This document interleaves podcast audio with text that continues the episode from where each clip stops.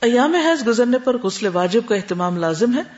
اگر کوئی دونوں میں فرق نہ کر سکے اور دیکھے کہ اگر حیض عادت کے مطابق آتا ہے، تو اس خون کو حیض اور بعد والے کو استحاظہ سمجھے۔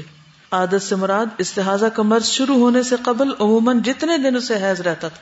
یعنی بیماری سے پہلے جتنے دن اس کی عادت تھی، تین یا پانچ دن، جو بھی دن کی۔ اور اگر حیض عادت کے مطابق نہ آتا ہو یعنی ڈسٹرب ہی رہتا ہے یعنی مرض سے پہلے بھی دنوں میں بے قاعدگی تھی۔ کچھ لوگوں کے باقاعدہ ہوتے ہیں ریگولر ہوتا ہے سائیکل اور کچھ کا ریگولر ہوتا ہے۔ تو خون کی رنگت اور گاڑھے پن سے بھی اس کا دونوں کا فرق کیا جا سکتا ہے۔ کیسے پہچانیں گے؟ اب آپ کو سوال دیا جائے گا کہ استحاظہ کی پہچان کے طریقے بتائیے۔ تو کیا بتائیں گے؟ کس کس سے؟ عادت سے کلر سے اسمیل سے، ٹھیک ہے؟ دونوں کے فرق سے۔ حیض کا خون عام طور پر گاڑھا اور گہرا سرخی مائل یا بلیکش یا براؤنش ہوتا ہے، جبکہ استحاظہ کا خون نکسیر میں نکلنے والے خون کی مانند ہوتا ہے، پتلا ہوتا ہے۔ نکسیر کبھی دیکھیے، کبھی آپ کو آئی بھی ہوگی۔ تو وہ ایک دم قطرے گرتے ہیں تو جیسے پانی بہ رہا ہو۔ حیض کے دنوں میں نماز روزہ چھوڑ دے اور ان ایام کے بعد غسل کر کے عبادت شروع کرے۔ ام سلمہ کہتی ہیں، نبی صلی اللہ علیہ وسلم کی زوجہ جو ہے، کہ رسول اللہ صلی اللہ علیہ وسلم کے زمانے میں ایک عورت کو بہت خون آتا تھا۔ تو اس کے لیے ام سلمہ نے رسول اللہ صلی اللہ علیہ وسلم سے پوچھا، آپ نے فرمایا، اسے چاہیے کہ یہ عارضہ لاحق ہونے سے پہلے یعنی یہ بیماری آنے سے پہلے، عام مہینوں کے دنوں میں اور راتوں کی گنتی کو گن لے۔ یعنی اس بیماری کے لاحق ہونے سے پہلے، مہینے کے دنوں اور راتوں کی گنتی کا خیال کرے کہ استحاظے کی بیماری سے پہلے پیریڈ کتنے دن اور رات ہوتے تھے۔ اس میں صرف دن ہی نہیں، رات بھی گننی چاہیے۔ اور استحاظہ والے مہینے میں اسی اندازے سے نماز پھر چھوڑ دے۔ جب یہ دن گزر جائے تو غسل کر لے اور کپڑے کا لنگوٹ باندھ رہے اور نماز پڑھتی رہے۔ یعنی اب پیڈ وغیرہ اسی طرح رکھتی رہے اور نماز پڑھتی رہے۔ سعید ام حبیبہ رضی اللہ عنہا نے نبی صلی اللہ علیہ وسلم سے خون کے بارے میں پوچھا۔ حضرت عائشہ کہتی ہے کہ میں نے ان کی لگن دیکھی یعنی تب دیکھا کہ خون سے بھری ہوئی تھی۔ اتنا زیادہ ان کو بلیڈنگ ہوتی تھی۔ رسول اللہ صلی اللہ علیہ وسلم نے ان سے فرمایا اس بیماری سے پہلے کی عادت کے مطابق نماز سے رکی رہو۔ جیسے کہ باقاعدہ تمہیں حیض روکتا تھا، پھر غسل کر لو۔ اور اس کے بعد باقی سب کام معمول کے مطابق۔ صرف اتنے دن بیچ میں سے نماز چھوڑو اور باقی پڑھتی رہو۔ استحاظ اور رحض والے خون میں فرق کرنا۔ فاطمہ بنت ابھی حبیش نے رسول اللہ صلی اللہ علیہ وسلم سے سوال کیا اور اپنے خون کی شکایت کی تو آپ نے فرمایا، یہ ایک رگ کا خون ہے۔ تم ذرا غور سے دیکھو، جب تمہارا حیض آئے تو نماز چھوڑ دو، اور جب حیض گزر جائے تو تہارت حاصل کرو، اور دوسرے حیض کے ایام آنے تک نماز پڑھتی رہو۔ ابن عباس نے مستحضہ کے بارے میں بیان کیا کہ جب وہ خوب گہرا سرخ خون دیکھے تو نماز نہ پڑھے، اور جب توہر محسوس کرے، اگرچہ ایک گھڑی ہی ہو تو غسل کرے اور نماز پڑھے۔ یعنی اگر پاک ہو گئی ہے عورت، اور ابھی پندرہ منٹ باقی ہے صرف، نماز کا وقت ختم ہونے میں۔ تو یہ نہ کہ پندرہ منٹ میں تو نہایا نہیں جا سکتا تو چلے ایک ہی دفعہ نہا لیں گے دن کو پھر نماز پڑھ لیں گے۔ نہیں، اسی وقت غسل کر کے نماز ادا کر لیں۔ پانچ سے دس منٹ میں آرام سے انسان نہا کے کپڑے پہن سکتا ہے اور اگلے پانچ منٹ میں فرض نماز ادا کر لیتا ہے۔ تو اس لیے اصل توجہ کس پہ رہنی چاہیے؟ نماز پہ۔ اس پہ نہیں کہ اب سوچنے میں ہی دس منٹ گزار دے۔ کیونکہ کچھ لوگ ڈسیزن نہیں لے پاتے۔ اس کے لیے بھی دعا کی جا سکتی کہ اللہ پاک مجھے جلد فیصلہ کرنے کی توفیق عطا فرما، کیونکہ وہ بھی انسان کے لیے کنفیوژن کی اسٹیٹ ہوتی ہے جس میں انسان نہ ادھر کا نہ ادھر کا، نہ اس کی عبادت کا صحیح لطف اور نہ کسی اور کام کا۔ ہمنا بنت جہش کہتی ہیں کہ مجھے بہت زیادہ اور بڑا سخت استحاظہ ہوتا۔ میں رسول اللہ صلی اللہ علیہ وسلم کی خدمت میں آئی کہ آپ سے مسئلہ پوچھوں اور آپ کو اپنی حالت بتاؤں۔ تو میں نے اپنے آپ کو اپنی بہن زینب بنت جہش کے گھر میں پایا یعنی وہاں گئی میں۔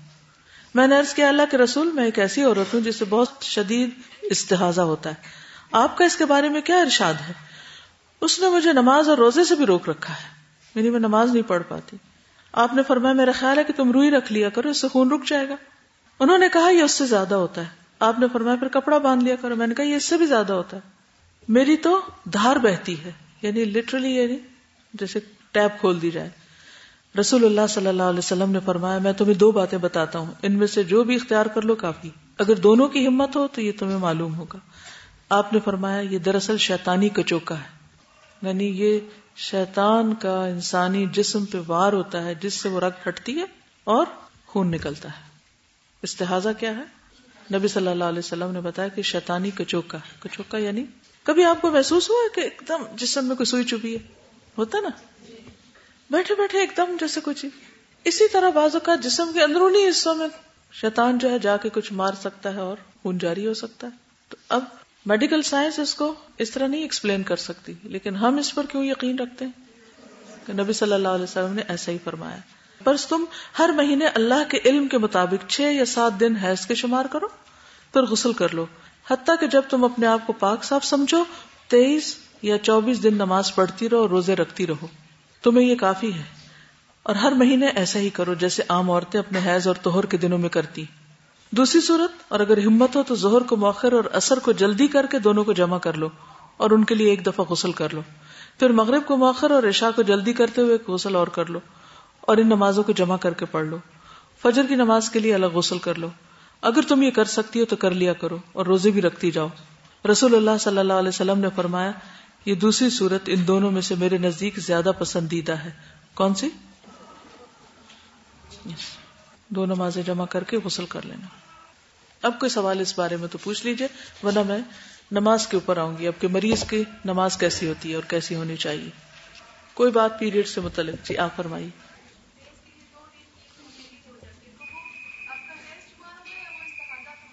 اگر تو وہ پیریڈز کے قریب قریب ہے۔ تو حیض ہی شمار ہوگا، کہ ارلی پیریڈز ہو گئے۔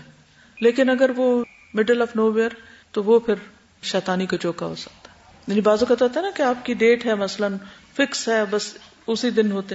کسی دفعہ ایک دو دن پہلے ہو گئے، تو وہ پیریڈ ہی شمار ہوں گے، کیونکہ وہ ساتھ ہی ہے اس کے۔ یا بازو کا ایک مہینے میں پانچ پہ ختم نہیں ہوئے، چھ پہ جا کے ہوئے۔ تو کوئی بات نہیں، وہ کسی فوڈ وغیرہ یا موسم کے چینج سے آپ کا ایک دن اوپر بڑھ گیا، اس کو آپ حیض ہی شمار کریں گے۔ لیکن اگر آپ پیریڈس کے دنوں کے بالکل علاوہ کہیں ایسے ہی بیچ میں شروع ہو گیا کچھ، تو وہ پھر آپ کا استحاظہ شمار ہوگا۔ جی۔ اس بارے میں اسکالرس کا میں نے پڑھا تھا کہ بیسک نارم چونکہ حیض ہے، تو عورت کو سب سے پہلے کوئی بھی خون جو ہے وہ حیض ہی شمار کرنا چاہیے، کیونکہ بعض دفعہ ارریگولر بلیڈنگز ہو جاتی ہیں۔ جیسے شروع ہوتے ہیں پیریڈز تو بچیوں کو پندرہ دن بعد دوبارہ پیریڈز ہو جاتے ہیں، تو وہ پیریڈز ہی ہوں گے۔ اللہ یہ کہ استحاظہ اسٹیبلش ہو جائے۔ کیونکہ استحاظہ جو ہے نا وہ کنٹینیوس ہوتا ہے اور اس میں مہینے میں تقریباً سارا مہینہ ہی عورت پاک نہیں ایک طرح سے ہوتی اور فیو ڈیز کے علاوہ۔ درست ہے۔ جی۔ اس میں یہ ہے کہ جیسے بیچ کی مدت جو ہے نا تیئیس چوبیس دن کی جی۔ جیسے جی میں آئی ہے۔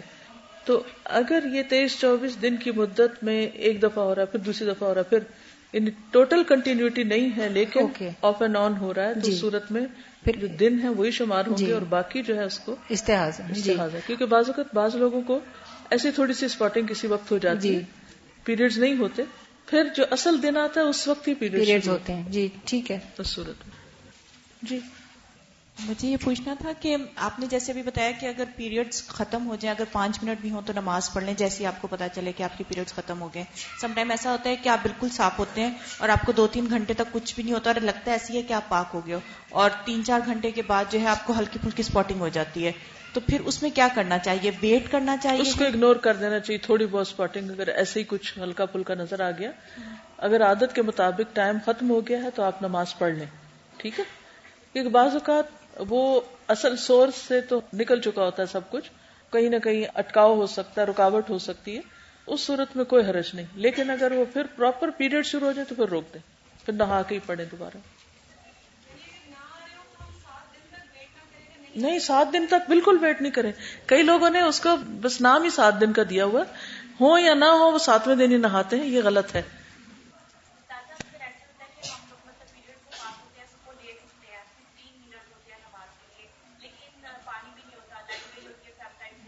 جی بالکل صحیح کہہ رہی ہیں بہت اچھا سوال کیا انہوں نے کہ بعض اوقات ہمیں نہانے کی ضرورت ہوتی ہے اور بس فجر کا وقت ہی ہے نہانے کی ضرورت ہے۔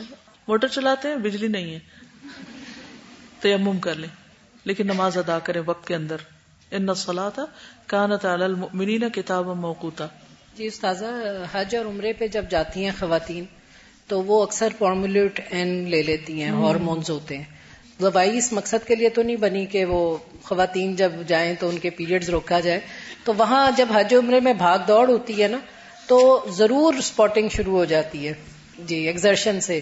تو وہ اس وقت یہ بہت مجھے سوال آتا ہے کہ وہ پھر جو ہے اس کو نفاس میں لیا جائے کہ حیض میں لیا جائے؟ وہ روکا ہوا کیا تھا؟ حیض تھا۔ روکے تو وہ حیض ہی ہے۔ اور دوسرا استاذہ نفاس میں وہ جو چھلا جو ہوتا ہے اس تک عورتیں نماز جو ہے اس کا بھی تھوڑا یہ بہت اچھا سوال کیا انہوں نے۔ نفاس میں بعض اوقات فورٹی ڈیز اس کی حد ہے اور بعض اوقات فورٹی ڈیز پر پیریڈ شروع ہو جاتے ہیں۔ تو پھر فورٹی سے فورٹی فائیو بھی ہو سکتے ہیں۔ ورنہ اگر فورٹی کے اندر اسپاٹنگ ہو رہی ہے تو آپ نماز نہیں پڑھیں گے۔ ہاں اگر کچھ بھی نہیں ہو رہا تو فورٹی کا انتظار نہیں کریں گے۔ نہا کے چاہے ایک ہی دن ہو کچھ لوگوں کی ولادت اس میں کوئی پیریڈ نہیں ہوتے وہ بالکل صاف ہو جاتے ہیں فوراً ہی، تو وہ ساتھ ہی نماز شروع کر دیں گے۔ ٹھیک ٹھیک ہے۔ وہ پیریڈ ہی شمار ہوں گے انٹل کے بالکل وائٹ ہو جائے۔ ٹھیک ہے؟ اٹس اے گڈ کوشچن بازو کا تین دن تو پراپر بلیڈنگ ہوتی ہے، چوتھے دن تھوڑی تھوڑی رک کے ہوتی ہے، پانچویں دن یلوش ڈسچارج ہو رہا ہوتا ہے۔ تو وہ پیریڈ ہی کی کنٹینیوشن ہے۔ جب تک وائٹ ڈسچارج نہ ہو، نماز نہیں شروع کرتے۔ سارے ذکر اذکار کر سکتے ہیں۔ جو قرآن آپ کے سینے میں وہ آپ پڑھ سکتے ہیں۔ سیکھنے کے لیے بھی پڑھ سکتے ہیں لیکن باقاعدہ عبادت کی غرض سے تلاوت نہیں۔ میں یہ وسوخ سے کہتی ہوں کہ دیکھیں صفائی نصف مان ہے۔ ٹھیک ہے اگر اپنے آپ کو صاف رکھیں تو میں تجربے کی بنا پہ کہتی ہوں کبھی آپ کو لکوریا نہیں ہوگا۔ اس میں یہ ہے کہ آپ پانی زیادہ انٹیک کریں اور نمبر دو جب آپ اپنے کو واش کریں تو فرنٹ پارٹ کو پہلے دھوئیں اور بیک کو زیادہ دھوئیں۔ اور جب آپ فرنٹ اور بیک کو ملا کے دھو دیتے تو فنگس انفیکشن ہو جاتا ہے۔ اگر آپ اس پہ انشاءاللہ عمل کریں گے تو کبھی بھی کوری کا پرابلم نہیں ہوگا کہ پانی زیادہ لیں گے اور دوسرا اپنے کو صاف رکھیں گے۔ اور کوشش کریں اپنے کو ڈرائی بھی کریں۔ اور دوسری بات یہ ہے کہ بعض لوگ صابن کا استعمال نہیں کرتے یا کوئی لکوڈ وغیرہ نہیں استعمال کرتے۔ یعنی آپ دیکھیں کہ ایک نجس چیز کو آپ دھو رہے ہیں تو بہتر یہ ہے کہ آپ کوئی نہ کوئی چیز ایسی استعمال کریں کہ جس سے آپ پوری طرح صاف ہو جائیں۔ اسٹرک ہو جاتے ہیں کوئی جلوس ہے یا ہڑتال ہو گئی ہے اور آپ زہر سے اثر اور مغرب اور ایک دن کے اندر تو آپ فارغ ہو جائیں گے لیکن نہیں پتا کہ کب تک۔ پھر کیا بغیر وضو کے نماز پڑھیں گے یا گھر جا کے ویٹ کریں گے اور جمع کریں گے؟ اس کا کیا ہوگا؟ دیکھیے آپ گاڑی پر اگر بیٹھے ہیں تو گاڑی کا شیشہ کھولیں باہر سے آپ لیں مٹی اور تیمم کریں۔ صحیح لائک وہ تو اگر تھوڑی دیر کے لیے بھی انسرٹینٹی ہے پانی کے نہ ملنے کی تو بھی وقت نماز نہیں چھوڑیں آپ نماز پڑھ لیں تیمم کر لیں وہاں پھر کہ جب پانی ہے ہی نہیں کہیں آس پاس اور اتر بھی نہیں سکتے۔ بعض ایسے ٹریفک بلاکس ہوتے ہیں کہ جس میں آپ نہ گاڑی کھولی چھوڑ سکتے ہیں، گاڑی ہو بھی تو آپ وہاں دروازے نہیں کھول سکتے۔ ہو سکتا ہے کہ پانی چند قدم دور بھی ہو، لیکن کوئی آپ کے پاس لانے والا نہیں، آپ اتر کے جا نہیں سکتے۔ بچے کو بھیجیں اور اتنے میں ٹریفک کھل جائے، آپ سب کا راستہ روک دیں وہاں کہ وہ میرا پانی آ رہا ہے، پھر میں چلوں گا۔ تو سب کے لیے اذیت کا باعث۔ تو ایسے موقع جو استراری کیفیت ہے، اس میں انسان سوچ سمجھ کے تیمم کرے اور نماز پڑھ لے۔ آگے چلتے ہیں۔ کیونکہ نماز جو ہے، اس کی بہت زیادہ اہمیت ہے۔ تو آج ہم مریض کے لیے احکام عبادت میں مریض اور نماز کا باب پڑھیں گے۔ نماز فرض ہے، ہر عقل اور بالغ، مسلمان، مرد اور عورت پر۔ اس لیے مریض کے اوپر واجب ہے کہ حسب استطاعت نماز اپنے وقت پر پڑھے اور بلا وجہ نماز کو وقت سے مؤخر نہ کرے، لیٹ نہ کرے۔ قرآن مجید میں اللہ تعالیٰ فرماتے ہیں، ان نسلات کتاب موقوتا بے شک مومنوں پر نماز وقت کی پابندی کے ساتھ فرض کی گئی ہے۔ رسول اللہ صلی اللہ علیہ وسلم نے فرمایا، نیند میں قصور نہیں، قصور جاگنے کی حالت میں ہوتا ہے۔ وہ اس طرح کہ تم نماز کو اس حد تک مؤخر کر دو کہ اگلی نماز کا وقت آ جائے۔ یعنی اگر کوئی سو گیا ہے تو اور بات ہے، لیکن اگر جاگ رہا ہے تو ظہر اس وقت میں نہ پڑے جب اثر کی اذان شروع ہو جائے۔ رسول اللہ صلی اللہ علیہ وسلم نے فرمایا، اللہ تعالیٰ نے پانچ نمازیں فرض کی ہیں۔ جو شخص اچھی طرح وضو کر کے وقت پر نماز ادا کرے، اطمینان سے رکو کرے، نماز میں خوشو خزو اختیار کرے، تو انسان کا اللہ پر ذمہ ہے کہ اسے معاف کر دے۔ اور جو شخص ان باتوں کو ملوز نہ رکھے، اس کا اللہ پر کوئی ذمہ نہیں۔ چاہے تو اسے معاف کر دے، چاہے تو عذاب دے۔ تو کیا کیا کرنا ہے؟ وقت پر اچھی طرح وضو کر کے اطمینان سے رکو اور سجدہ اور خوشبو کے ساتھ نماز۔ رسول اللہ صلی اللہ علیہ وسلم نے فرمایا، جان بوجھ کر نماز کو ترک مت کیا کرو۔ اس لیے کہ جو شخص جان بوجھ کر نماز چھوڑتا ہے، اس سے اللہ کی ذمہ داری ختم ہو جاتی ہے۔ یعنی بخشش کا وعدہ نہیں ہے اس کے لیے۔ رسول اللہ صلی اللہ علیہ وسلم نے فرمایا، انسان اور اس کے کفر اور شرک کے درمیان نماز چھوڑنے کا فرق ہے۔ یعنی نماز ہی انسان کے اسلام کی پہچان ہے۔ اس لیے بیماری میں بھی نماز کی فکر کرنی چاہیے۔ اور کل آپ کو وہ حدیث بتائی گئی تھی کہ کس طرح نبی صلی اللہ علیہ وسلم جب بہت زیادہ بیمار ہوئے اور آپ پر غشی تاری ہو گئی، ہوش آئی تو آپ نے سب سے پہلے کیا بات پوچھی؟ کیا لوگوں نے نماز پڑھ لی؟ پھر دوبارہ بے ہوش ہو گئے تو پھر آپ نے ہوش آنے پہ یہی پوچھا کہ کیا لوگوں نے نماز پڑھ لی ہے؟ تو اس سے پتا چلتا ہے کہ سب سے زیادہ فکر کسی بھی موقع پر نماز کے نیچے۔ لیکن ہمارے یہاں کتنے پروگرام ہیں جو نماز کا وقت سامنے رکھ کے بنائے جائیں۔ مثلاً کتنے لوگ ایسے ہیں کہ جو شادی کی دعوت طے کرتے ہیں، لیکن بالکل اس میں فکر نہیں کرتے کہ نماز کا وقت آئے گا۔ اور اگر نماز کا وقت آئے تو جگہ کو کوئی انتظام نہیں کرتے۔ یعنی اس کو بہت ہلکا لیا جاتا ہے۔ تو ہمیشہ ہمارے سارے دن کی جو پلاننگ ہے ڈے پلاننگ وہ کس کے اراؤنڈ ہونی چاہیے؟ نمازوں کے۔ موت کے قریب بھی نماز کی فکر کرنی چاہیے۔ مصور بن مخرمہ کہتے ہیں کہ وہ اس رات عمر بن خطاب کے پاس آئے، جس رات ان کو خنجر لگا تھا۔ انہوں نے عمر رضی اللہ عنہ کو صبح کی نماز کے لیے جگایا تو عمر نے کہا ہاں جو نماز نہ پڑھے، اس کا اسلام میں کوئی حصہ نہیں۔ یعنی انہیں خنجر لگا اور آپ کو معلوم ہے کہ وہ اتنا سخت، گہرا زخم تھا کہ آنتوں تک جا لگا تھا۔ جب آپ کو دودھ دیا گیا تو آپ کی آنتوں سے دودھ بہنے لگا۔ لیکن اس حال میں بھی اٹھ کے نماز پڑھ رہے ہیں۔ پھر عمر رضی اللہ عنہ نے اس حال میں نماز پڑھی کہ ان کے زخم سے خون رس رہا تھا۔ پھر بھی نماز پڑھ رہے تھے۔ اور صرف فرض نماز نہیں، حت البسا نفل وغیرہ بھی پڑھنے کی کوشش کرنی چاہیے۔ عائشہ رضی اللہ تعالیٰ عنہ نے فرمایا، رات کا قیام مت چھوڑو، کیونکہ رسول اللہ صلی اللہ علیہ وسلم اس کو نہیں چھوڑتے تھے۔ اگر آپ بیمار ہوتے یا طبیعت میں چستی نہ ہوتی، تو بیٹھ کر نماز پڑھ لیا کرتے تھے۔ یعنی بیماری میں بھی نوافل کا اہتمام کرتے۔ اور اللہ سبحانہ تعالیٰ نے اپنی خاص رحمت سے بیماروں کو جو سہولتیں دی ہیں اس میں، اگر کھڑے ہو کر نماز نہیں پڑھ سکتے تو کیا کریں؟ بیٹھ کے پڑھ لیں۔ عمران بن حسین سے روایت ہے کہ وہ بواسیر کے مریض تھے۔ انہوں نے کہا، میں نے رسول اللہ صلی اللہ علیہ وسلم سے کسی آدمی کے بیٹھ کر نماز پڑھنے کے بارے میں پوچھا۔ آپ نے فرمایا، افضل یہی ہے کہ کھڑے ہو کر پڑھو، کیونکہ بیٹھ کر پڑھنے والے کو کھڑے ہو کر پڑھنے والے سے آدھا ثواب ملتا ہے۔ اور لیٹ کر پڑھنے والے کو بیٹھ کر نماز پڑھنے والے سے آدھا ثواب ملتا ہے۔ تو اس لیے تکلیف کے باوجود بھی انسان کوشش کرے کہ کھڑا ہی ہو۔ اسما بنت ابی بکر کہتی ہے کہ جس دن سورج گرہن ہوا تو نبی صلی اللہ علیہ وسلم اس طرح گھبرا کر نکلے کہ اپنی قمیض پکڑ لی۔ پھر آپ کو چادر پہنچائی گئی اور لوگوں کو لے کر طویل قیام کیا۔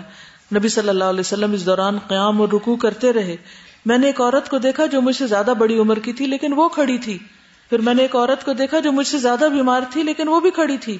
یہ دیکھ کر میں نے سوچا کہ تم دونوں سے زیادہ تو ثابت قدمی کے ساتھ کھڑے ہونے کی حقدار میں ہوں کہ جو صحت مند ہوں۔ کیونکہ بہت طویل رکو تھے، طویل سجدے تھے، تو کھڑی نہیں ہو پا رہی تھی، تو انہوں نے سوچا بیٹھ جاؤں۔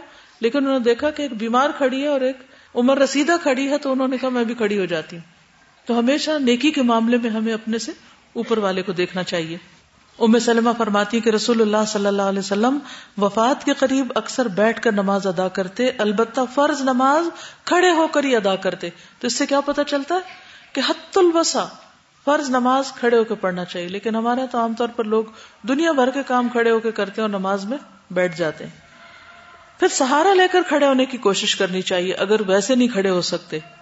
رسول اللہ صلی اللہ علیہ وسلم کی عمر مبارک جب زیادہ ہو گئی تو آپ ایک ستون سے ٹیک لگا کر رات کی نماز میں قیام فرماتے تھے۔ لیکن کھڑے رہتے پھر بھی۔ اگر نماز بیٹھ کر شروع کی، لیکن دوران نماز میں کچھ کمی محسوس ہوئی، تو باقی نماز کھڑے ہو کر پوری کی جا سکتی ہے۔ مثلاً آپ اٹھ ہی نہیں پا رہے، پاؤں میں درد ہے، ٹانگ میں درد ہے، کوئی ایسی تکلیف ہے۔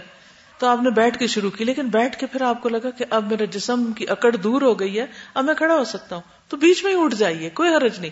اسی طرح آپ کھڑے ہیں، کھڑے کھڑے کھڑے، آپ کو لگا کہ آپ گرنے لگے تو بیٹھ جائیے۔ یعنی بیچ میں بھی آپ اپنی پوزیشن چینج کر سکتے ہیں۔ حضرت عائشہ بیان کرتی ہیں کہ رسول اللہ صلی اللہ علیہ وسلم کو بڑھاپا آنے سے پہلے میں نے کبھی نہیں دیکھا تھا کہ رات کی نماز میں آپ نے بیٹھ کر قرات کی ہو۔ مگر جب بوڑھے ہو گئے تو بیٹھ کر بھی قرات کیا کرتے تھے۔ حتیٰ کہ جب تیس یا چالیس آتے باقی رہ جاتی تو کھڑے ہو کر پڑھ لیا کرتے تھے۔ حسن بصری کہتے ہیں کہ مریض دو رکت بیٹھ کر اور دو رکت کھڑے ہو کر پڑھ سکتا ہے۔ یعنی آپ آدھی نماز بیٹھ کے آدھی کھڑے ہو کے بھی پڑھ سکتے ہیں۔ نوافل کی بات ہے۔ یعنی مریض جس طرح آسانی سے نماز پڑھنا چاہے پڑھے، لیکن پڑھے ضرور۔ حضرت انس فرماتے ہیں کہ رسول اللہ صلی اللہ علیہ وسلم گھوڑے سے گر پڑے اور اس کی وجہ سے آپ کے دائیں پہلو پر زخم آ گئے۔ ہم عیادت کے لیے گئے تو نماز کا وقت آ گیا۔ آپ نے بیٹھ کر نماز پڑھائی۔ ہم نے بھی بیٹھ کر آپ کے پیچھے نماز پڑھی۔ حضرت حفصہ سے مروی ہے کہ میں نے رسول اللہ صلی اللہ علیہ وسلم کو بیٹھ کر نفل نماز پڑھتے ہوئے کبھی نہیں دیکھا، لیکن مرض الوفات سے ایک دو سال قبل آپ بیٹھ کر نفل پڑھنے لگ گئے تھے۔ اس میں جس صورت کی تلاوت فرماتے اسے خوب ٹھہر ٹھہر کے پڑھتے۔ حتیٰ کہ وہ خوب طویل ہو جاتی۔ یعنی رکتوں کی طوالت کم نہیں کی۔ ہاں بیٹھ گئے۔ یعنی قرات لمبی کی۔ ہم کیا کرتے قرات چھوٹی کر دیتے ہیں۔ بیٹھ نہ سکے تو پہلو کے بل لیٹ کر بھی نماز پڑھی جا سکتی۔ عمران بن حسین سے روایت ہے، مجھے بواسیر کی شکایت تھی۔ میں نے نبی صلی اللہ علیہ وسلم سے دریافت کیا، میں نماز کیسے پڑھوں؟ فرمایا، کھڑے ہو کے پڑھو۔ اگر اس کی طاقت نہیں تو بیٹھ کر، اگر اس کی بھی نہیں تو سائڈ پر لیٹ کر۔ یعنی اگر مریض کو آپ سائڈ پہ قبلہ رخ کر دیں تو وہ زیادہ بہتر ہے بنسبت بالکل آسمان کی طرف منہ کر کے نماز پڑھنے کی۔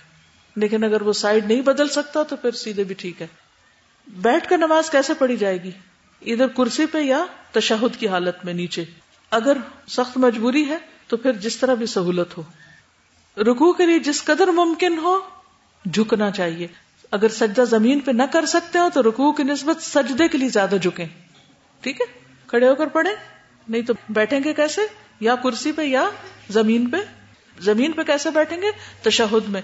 اگر تشہد میں نہیں بیٹھ سکتے، مجھے گھٹنوں میں تکلیف ہے، ٹانگوں میں سوجن ہے، تو آپ کس طرح بیٹھ سکتے ہیں؟ دو زانوں بھی بیٹھ سکتے اگر اس طرح بھی نہیں بیٹھ سکتے، تو ایک ٹانگ آگے کو یا پیچھے کو بھی نکال سکتے ہیں۔ جیسے سہولت ہو، پڑھ لے انسان۔ لیکن نماز پڑھے۔ پھر اسی طرح اگر ساری نماز بیٹھ کے پڑھ رہے ہیں، تو رکو کی نسبت سجدہ زیادہ جھک کے کرے اور طویل کر لے۔ یعنی دونوں میں فرق ہونا چاہیے۔ یہ نہیں کہ آپ رکو کر رہے ہیں اور سجدہ بھی کر رہے ہیں اور آپ کو یہ پتہ ہی نہیں چل رہا کہ آپ نے کیا کیا اور اپنے آپ سوچتے اچھا رکو کیا تھا؟ کیونکہ آپ نے وہ دونوں میں فرق ہی نہیں کیا۔ تو دونوں کی ادائیگی میں فرق ہونا چاہیے۔ اگر بیٹھ کر نماز پڑھے تو بیٹھ کے رکو کر لیں۔ اگر رکو اور سجدے کے لیے بھی نہیں جھک سکتے آپ، تو کیا کریں؟ اگر آپ یوں نہیں کر سکتے، کمر میں تکلیف ہو گئی ہے۔ کئی لوگوں کا کمر کا آپریشن ہوتا ہے، ریڑھ کی ہڈی کا۔ اب وہ ایسے ایسے نہیں کر سکتے۔ وہ کیا کریں اشارہ کس سے؟ گردن سے۔ گردن کو کریں لیکن اگر گردن پہ بھی کالر لگا ہوا ہے تو کیا کریں؟ آنکھوں سے۔ ٹھیک۔ الحمد للہ ہاتھوں سے اور آنکھوں سے۔ لیکن جتنا ممکن ہو کھڑے ہو کے پڑی جائے، کیونکہ قوم اللہ قانتین۔ سجدے کے لیے میز استعمال نہ کیا جائے۔ اکثر آپ دیکھیں موٹر وے پہ یا کہیں کسی مسجد میں بیٹھ کے پڑھنے والوں کے لیے چیئر جو رکھی ہوتی ہے، اس کے آگے ٹیبل بھی بنا ہوتا ہے۔ وہ اتنی مشکل پڑتی ہے۔ نہ اس کے اندر بندہ گھس سکتا ہے، نہ اس کے علاوہ نیچے بیٹھ سکتا ہے کہیں۔ تو عام کانسیپٹ یہی ہے کہ ٹیبل پہ سجدہ کر لو، یا کوئی چیز آگے رکھ کے اس پہ سجدہ کرو۔ نہیں، اشارے میں صرف اشارے سے ہی پڑھیں گے، کسی اور چیز کو رکھ کے سجدہ نہیں کریں گے۔ کوئی تکیا یا گدا یا میز یا کوئی گتا، کوئی چیز اور نہیں رکھیں گے۔ رسول اللہ صلی اللہ علیہ وسلم نے ایک مریض کی عیادت کی۔ آپ نے اسے تکیے پہ نماز پڑھتے دیکھا۔ تو آپ نے تکیے کو پکڑا اور پھینک دیا۔ اس نے ایک لکڑی پکڑی کہ اس پر نماز پڑھے۔ آپ نے اسے بھی پکڑ کے پھینک دیا۔ فرمایا، اگر استطاعت رکھتے ہو تو زمین پہ پڑھو۔ نہیں تو اشارہ کرو جیسے اشارہ کرتے ہیں اور اپنے سجدوں میں رکو سے زیادہ جھک جاؤ۔ تو یہ واضح حدیث ہے جس سے پتا چلتا ہے کہ میز وغیرہ پہ سجدہ نہیں کیا جائے گا۔ کیونکہ بہت سے لوگوں کی تسلی نہیں ہوتی، وہ کہیں نہ کہیں ماتا ٹیکنا چاہتے ہیں۔ لیٹ کے نماز ادا کرنا۔ لیٹ کر نماز پڑھنے کی صورت میں قبلہ رخ ہونا اور دائیں پہلو پر لیٹنا افضل ہے۔ رائٹ سائڈ پہ۔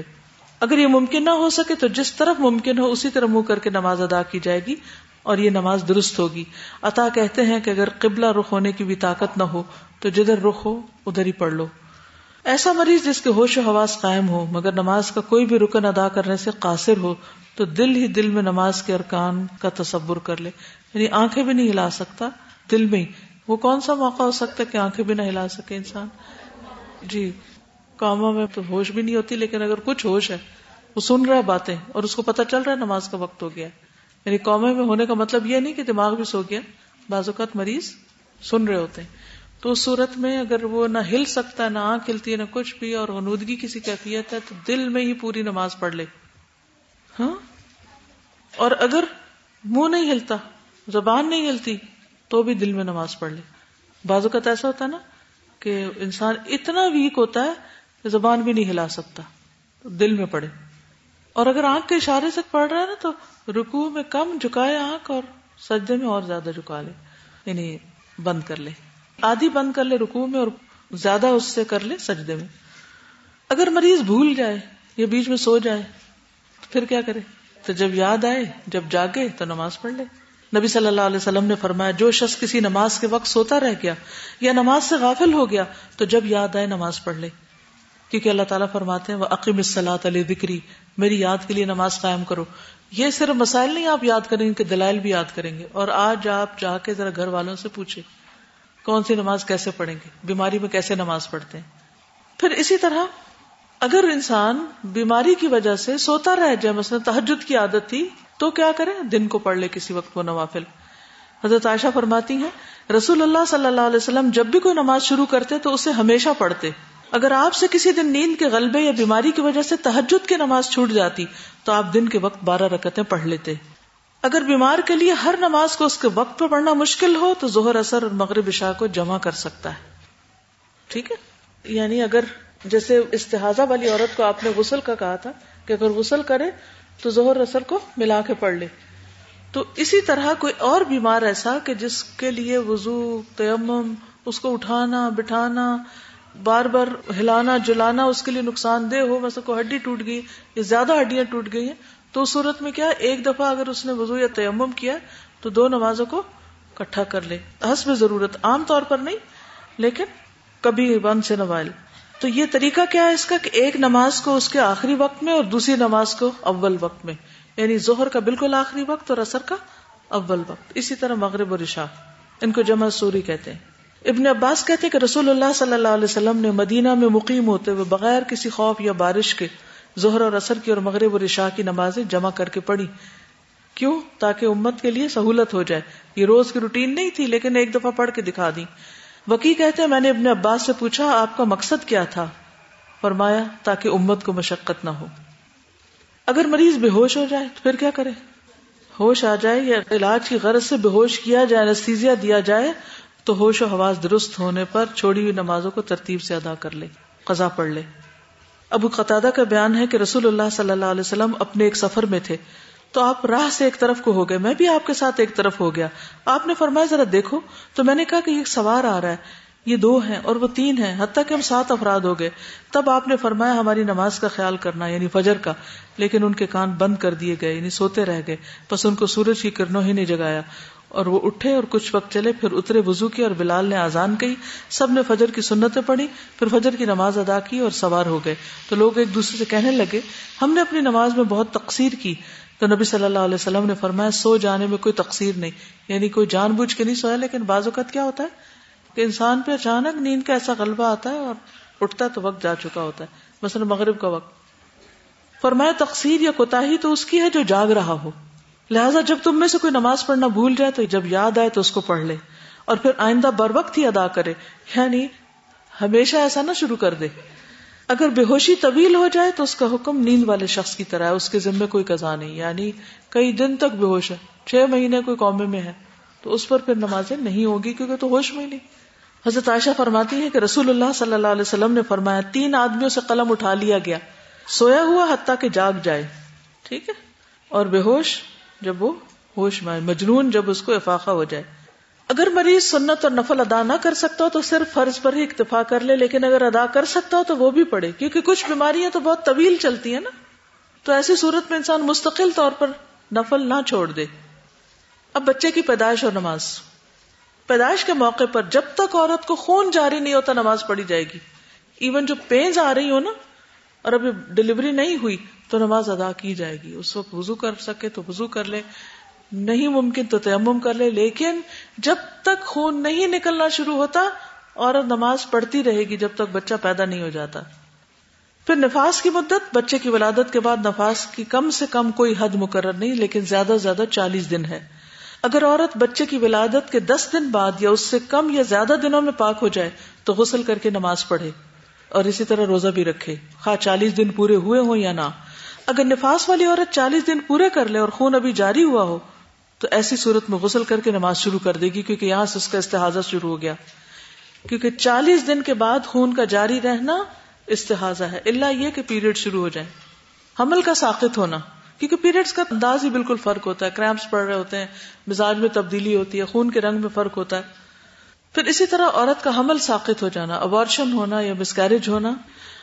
عورت کا حمل اس حالت میں ساقت ہو کہ جنین کا سر، ہاتھ، پاؤں، دیگر آزاد بن چکے ہو تو وہ نفاس والی ہے۔ اس کے لیے وہی احکام ہوں گے جو نفاس کے ہیں۔ عورت کا حمل اس حالت میں ساقت ہوا ہو کہ جنین کی تخلیق واضح نہ ہو، بس تھوڑا سا ایسے لوتھڑا سا ہو۔ یعنی کوئی اور چیز اس میں سے نہیں نکلی۔ تو اس کا حکم حیض اور نفاس کا نہیں بلکہ استحاظہ کا ہوگا۔ یہ نماز پڑھے گی اور رمضان کے روزے بھی رکھے گی۔ اور ہر نماز کے وقت تازہ وضو کرنا ہوگا۔ مستحضہ کی طرح روئی وغیرہ کے ساتھ خون کو گرنے سے روکنا ہوگا اور اس کے لیے بھی نمازوں کو جمع کرنے کی سہولت ہوگی۔ اگر جنین ایٹی ون ڈیز کا ہو جائے اور جس میں آزا کا پیدا ہونا ممکن ہے تو اس وجہ سے پھر نماز کو چھوڑا جائے گا۔ ام سلمہ کہتی ہیں کہ نفاس والی عورتیں رسول اللہ صلی اللہ علیہ وسلم کے دور میں زچگی کے بعد چالیس دن یا چالیس راتیں بیٹھی رہتی اور ان کی چہرے کی رنگت بدل جانے یعنی جھائیاں وغیرہ پڑ جانے کی وجہ سے ہم اپنے چہروں پہ ورس ملتی تھی یعنی جیسے کریم وغیرہ لگاتے یعنی ایک بوٹی کا نام ہے ورس یعنی وہ لگا لیتی تھی۔ مریض اور روزہ۔ مریض کے لیے روزہ نہ رکھنے کی رخصت ہے۔ کہاں سے دلیل ملتی؟ وہ ان کن تم مردا او اعلی سفر فائدہ تم ایام اخر لیکن اس کو قضا رکھنی ہوگی. یرید اللہ بکم السرا ولا یرید بکم العسر. اللہ تمہارے ساتھ آسانی چاہتا تنگی نہیں چاہتا. عطا بن نبی رباح کہتے ہیں، ہر بیماری میں روزہ نہ رکھنا جائز ہے یعنی چھوڑ سکتے ہیں. اللہ یہ کہ فلو وغیرہ ہے اور جس میں روزہ اور فائدہ مند ہے. یا کچھ ایسی مستقل بیماریاں ہوتی ہیں جن کے ساتھ انسان زندگی کے باقی سب کام کر رہا ہوتا ہے، تو ان کے ساتھ روزہ بھی رکھتا چلا جائے. مثلا بی پی کی بیماری ہے یا اور اس طرح کی۔ بیماری یا کسی عذر کی بنا پر چھوڑے گئے روزوں کی قضا ادا کرنا واجب ہے فائدت میں نیام اخر۔ یہ قضا پورے سال میں کسی بھی طرح لگاتار یا الگ الگ رکھ سکتے ہیں۔ قضا روزے ایک سٹریچ میں رکھنا ضروری نہیں ہوتا۔ ابن عباس کہتے ہیں کہ ان کو متفرق دنوں میں رکھنے میں کوئی حرج نہیں، کیونکہ اللہ تعالیٰ نے گنتی پوری کرنے کے لیے کہا ہے، یہ نہیں کہا کہ وہ پورا ایک مہینہ اکٹھا رکھے حضرت عائشہ کہتی ہے رمضان کا روزہ مجھ سے چھوٹ جاتا، اور میں شابان سے پہلے اس کی قزا کی استطاعت نہ رکھتی نہیں ڈیلے کرتے کرتے اگلا رمضان جب آنے لگتا تو اس سے پہلے قزا پوری کر لیتی۔ فدیے کی ادائیگی۔ جو شخص دائمی مریض یا نہایت کمزور ہو یا بوڑھا ہو اور روزہ نہ رکھ سکے تو ایسی صورت میں فدیا دے دے۔ تو فدیتن تام مسکین۔ جو لوگ اس کی طاقت نہ رکھتے ان پر فدیا ہے ایک مسکین کا کھانا۔ ابن عباس کہتے ہیں، آیت منسوخ نہیں ہوئی، بلکہ اس سے مراد بہت بوڑھا مرد یا بوڑھی عورت ہے، جو روزے کی طاقت نہ رکھتی ہو، انہیں چاہیے کہ ہر روزے کے بدلے ایک مسکین کو کھانا کھلا دیں۔ اور کھانا کھلانے کے لیے ضروری نہیں کہ خود پکا کے کھلائیں، آپ ان کو راشن وغیرہ بھی دے سکتے ہیں یا روپے پیسہ بھی دے سکتے ہیں۔ انس بن مالک جب بہت بوڑھے ہو گئے، کیونکہ ان کی لمبی زندگی کی دعا کی تھی نبی صلی اللہ علیہ وسلم نے، تو وہ ایک سال یا دو سال رمضان میں روزانہ ایک مسکین کو روٹی اور گوشت دے دیتے اور روزہ نہ رکھتے تھے۔ ہر روزے کے بدلے میں مسکین کو ایک اوسط درجے کا کھانا دینا ہوگا، نہ بہت لاوش اور نہ ہی بالکل ہی نہ ہونے کے برابر۔ کہا جاتا ہے کہ ایسا ہی جیسے انسان خود کھاتا ہے، اسی درجے کا۔ اور اگر ویسے کاؤنٹ کرنا ہو تو ایک مسکین کے لیے نصف سا ہے۔ فدیے میں کھانا کھلانا افضل ہے۔ یعنی کہ فدیا پیسے دینے کے بجائے کھانا کھلائے تو زیادہ افضل ہے۔ کیونکہ قرآن مجید میں کیا کہا گیا؟ تام و مسکین یعنی کھانا دے۔ اکٹھے بھی فدیے کی رقم دی جا سکتی ہے اور راشن بھی دیا جا سکتا ہے۔ یعنی اکٹھا فدیا رقم کی صورت میں بھی دیا جا سکتا ہے اور راشن کی صورت میں بھی۔ حسن بصری اور ابراہیم نقی کہتے ہیں کہ دودھ پلانے والی یا حاملہ کو اگر اپنی یا اپنے بچے کی جان کا خوف ہو تو افطار کر لیں۔ پریگنٹ خاتون ہے دل گھٹنے لگے، بے ہوش ہونے لگی۔ تو اس میں کیا ہے؟ روزہ کھولا بھی جا سکتا ہے۔ اور پھر اس کی قزا دینی ہوگی۔ ایک روزہ۔ علاج کی کیا کیفیت ہے روزے کی حالت میں؟ بلڈ دے سکتے ہیں۔ بلڈ ٹیسٹ ہوتے ہیں نا؟ تو اگر آپ نے روزہ رکھا ہوا اور وہ بلڈ ٹیسٹ ہو رہا ہے بلڈ لے رہے ہیں تو دے سکتے ہیں آپ۔ اسی طرح چوٹ یا زخم لگنے کی صورت میں خون نکل جائے تو روزہ نہیں ٹوٹتا۔ ابن عباس کہتے ہیں کہ روزہ ان چیز سے ٹوٹتا ہے جو اندر جاتی ہیں، ان سے نہیں جو باہر آتی ہوں۔ یہ ایک اصول یاد رکھیں۔ کیا؟ روزہ کس سے ٹوٹتا ہے؟ جو باہر سے اندر جائے نہیں کھائے وغیرہ یا اندر کچھ ڈالے انسان۔ لیکن جو چیز جیسے تھوڑی بہت الٹی آ گئی، خود سے خود نکالی نہیں، خود آ گئی، یا کوئی نکسیر پھوٹ گئی، یا رو لیا یا بچے کو دودھ پلا رہے ہیں تو یہ ساری چیزیں اندر سے باہر آ رہی ہیں، تو ان سے روزہ نہیں ٹوٹتا۔ جو عورتیں حاملہ ہوں یا بچے کو دودھ پلاتی ہوں، اگر روزہ رکھنے میں تکلیف محسوس کریں تو روزہ چھوڑ دیں۔ بعد میں اسے قضا کرتے ہوئے گنتی پوری کر لیں۔ روزے کی حالت میں تشخیص مرض کے لیے خون دیا جا سکتا ہے۔ ابن عباس سے ایک اور روایت ہے کہ نبی صلی اللہ علیہ وسلم نے روزے کی حالت میں سینگی لگوائی یعنی ہجامہ کرایا۔ روزے کی حالت میں دانت کا علاج کروایا جا سکتا ہے ضرورت کے تحت دانت نکلوایا جا سکتا ہے۔ اللہ یہ کہ دوا کے اندر جانے کا اندیشہ ہو۔ آنکھ، کان یا ناک میں دوا ڈالنا، اس میں احتیاط برتنے کی ضرورت ہے کہ وہ حلق سے اتر کے پیٹ میں نہ چلی جائے، کیونکہ ناک کا کنیکشن بھی گلے سے ہوتا ہے اور گلے سے پیٹ میں چیز جا سکتی اسی طرح بازوقت آنکھ سے بھی۔ تو اس سے بچنا چاہیے۔ رسول اللہ صلی اللہ علیہ وسلم نے فرمایا کہ وضو میں خوب ناک میں پانی چڑھاؤ۔ پیچھے پڑ چکے حتیٰ کہ آنسو آ جائے یا یعنی پچھلے نتنے تک چلا جائے۔ لیکن اگر روزے سے تو ایسا نہ کرو۔ کیوں؟ کیونکہ پانی ناک سے اندر گلے تک آ جائے گا۔ حسن بصری کہتے کہ ناک میں دوا چڑھانے میں اگر وہ حلق تک نہ پہنچے تو کوئی حرج نہیں۔ یعنی اگر آپ نے صرف اگلے اگلے نتنوں میں تیل لگایا یا کوئی اور دوا ایسی کہ وہ گلے سے نیچے یعنی پیٹ تک نہیں جاتی تو کوئی بات نہیں۔ اسی طرح انہیلر لیا جا سکتا ہے۔ کیونکہ انہیلر لنگز میں جاتا ہے اسٹمک میں نہیں۔ ٹھیک ہے؟ وہ کھانے کی چیز تو نہیں جو اندر جائے گی۔ یہ تو ایسے جیسے آپ برید کر رہے ہو پھر اسی طرح لیڈی ڈاکٹر سے اندرونی معائنہ کرانا۔ یہ کرا سکتے ہیں کہ نہیں؟ جیسے ایک عورت پریگنٹ ہے، اس نے روزہ رکھا ہوا ہے اور ڈاکٹر نے اس کو چیک کرنا ہے کروا سکتے ہیں۔ جی۔ اس سے روزے پہ اثر نہیں ہوتا اور نہ ہی غسل کرنا ضروری ہوتا ہے۔ یہ سوال بہت کامن آتا ہے۔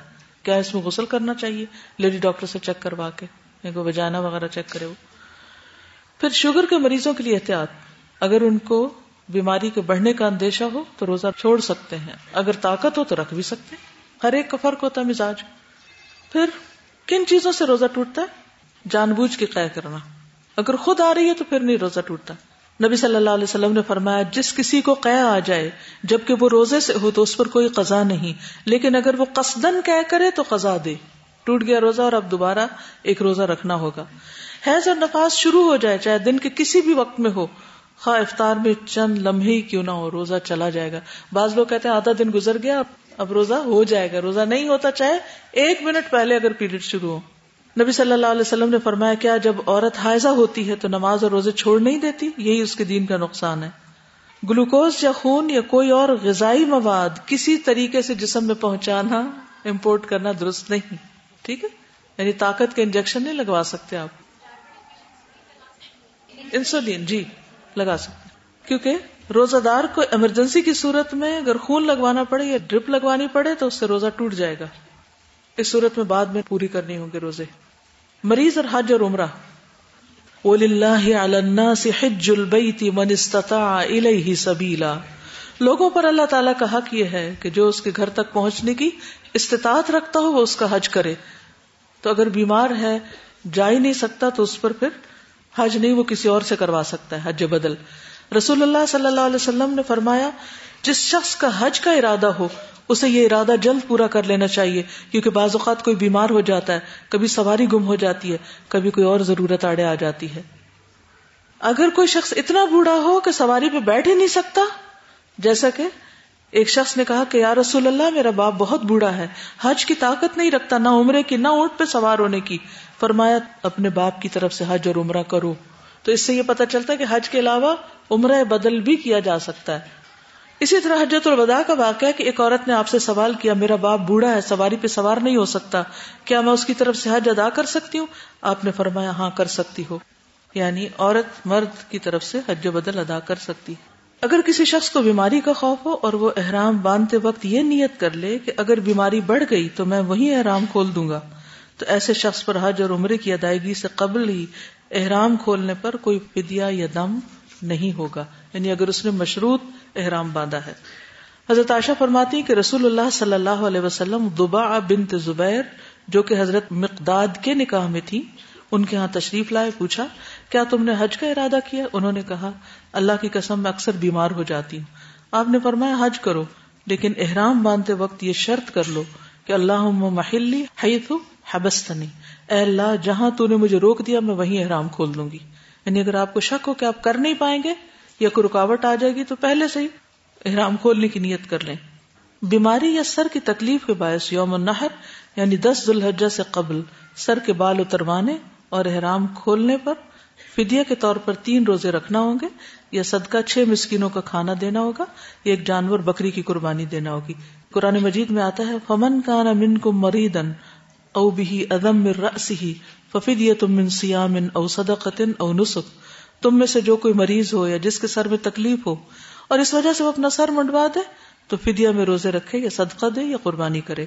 آپ صلی اللہ علیہ وسلم نے حضرت کاب بن اجرب سے تکلیف کے باعث سر منڈوانے کے فدیے کے بارے میں پوچھا، تو فرمایا کہ تم ایک بکری کی قربانی کی استطاعت رکھتے ہو کیا؟ انہوں نے عرض کیا نہیں۔ فرمایا تو پھر تین روزے رکھ لو یا چھ مسکینوں کو کھانا کھلا دو۔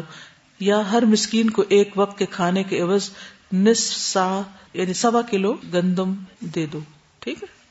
طواف اور صحیح میں سہولت، طواف اور صحیح میں سہولت کے لیے مریض ویل چیئر کا استعمال کر سکتا ہے۔ ام سلمہ کہتی ہیں کہ میں نے رسول اللہ صلی اللہ علیہ وسلم کو حجت الوداع میں اپنی بیماری کا بتایا۔ میں نے کہا کہ میں پیدل طواف نہیں کر سکتی۔ کس نے کہا یہ؟ ام سلمہ نے۔ تو آپ نے فرمایا لوگوں کے پیچھے رہ کر سوار ہو کے طواف کر لو۔ یعنی زمانے موٹ وغیرہ کی سواری ہو سکتی۔ جو شخص چلنے کے قابل ہو لیکن دوڑنے کے قابل نہیں، تو صحیح کے دوران سب ستونوں کے بیچ میں چل کے بھی صحیح کر سکتا ہے۔ وقوف عرفات میں سہولت۔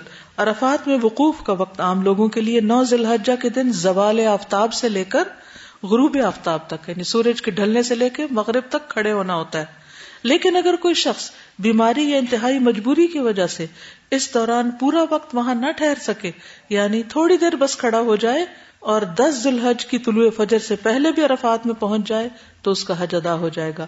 لیکن وقوع مکمل نہ کر سکنے کی وجہ سے دم دینا ہوگا۔ رسول اللہ صلی اللہ علیہ وسلم نے فرمایا، حج عرفات میں ٹھہرنے کا نام ہے۔ جو شخص مزدلفہ کی رات یعنی نو اور دس کی درمیانی رات طلوع فجر سے پہلے میدان عرفات میں پہنچ گیا، اس کا حج ہو گیا۔ وقوف عرفات حج کے فرائض میں سے ہے۔ اگر یہ بالکل رہ جائے تو حج نہیں ہوتا۔ نہ فدیا نہ دم، کسی چیز سے تلافی نہیں۔ مزید سہولتیں قیام مزدلفہ میں بیمار، کمزور، بچے اور بوڑھے آدھی رات کے بعد منا روانہ ہو سکتے ہیں۔ یعنی وہ ارلی رمی کر لیں۔ ابن عباس کہتے ہیں، میں ان لوگوں میں سے تھا جنہیں نبی صلی اللہ علیہ وسلم نے اپنے گھر کے کمزور لوگوں کے ساتھ مزدلفہ کی رات ہی میں مینا بھیج دیا تھا۔ حضرت عائشہ سے مربی ہے کہ ام المومنین سودا رضی اللہ عنہا نے نبی صلی اللہ علیہ وسلم سے مزدلفہ کی رات عام لوگوں سے پہلے روانہ ہونے کی اجازت چاہی۔ آپ رضی اللہ عنہا بھاری بھرکم بدن کی عورت تھی تو آپ نے انہیں اجازت دے دی۔ یعنی وہ ویسے بیمار نہیں تھی، لیکن موٹاپے کی وجہ سے عام لوگوں کے ساتھ چلنا مشکل تھا، اس لیے آپ نے ان کو پہلے ہی اجازت دے دی سہولت کے لیے۔ اسی طرح رمی کی سہولت ہے، جو شخص چل نہیں سکتا، جا نہیں سکتا، رمی کر نہیں سکتا، ویل چیئر پہ ہے تو کوئی دوسرا اس کی طرف سے نیابتن رمی بھی کر سکتا ہے۔ مریض، بچہ، بوڑھا وغیرہ۔ مدرجہ سے صورتوں میں جانور قربان کرنا یعنی دن لازم آئے گا۔ نمبر ایک، اگر حاجی بیماری کے باعث ایام تشریق کی راتیں مینا میں نہ گزار سکے، ہاسپٹل میں ہے، مثلا۔ اور وہ مینا میں نہیں، مکہ میں ہے۔ اور وہ جا ہی نہیں سکا، وہاں رہ ہی نہیں سکا، تو وہ دم دے دے گا۔ رمی نہ کر سکے یا کوئی اور بھی اس کی طرف سے رمی نہ کرے، رمی رہ گئی۔ تو پھر اس صورت میں کیا کرے دم دے دے۔ وآخر دعوانا ان الحمد للہ رب العالمین۔ اللہ تعالی ہم سب کو ہر حال میں بہترین نماز کی توفیق عطا فرمائے۔ سبحانک اللہم و بحمدک اشہد اللہ الہ الا انت، استغفرک و اتوب الیک۔ السلام علیکم و رحمۃ اللہ وبرکاتہ۔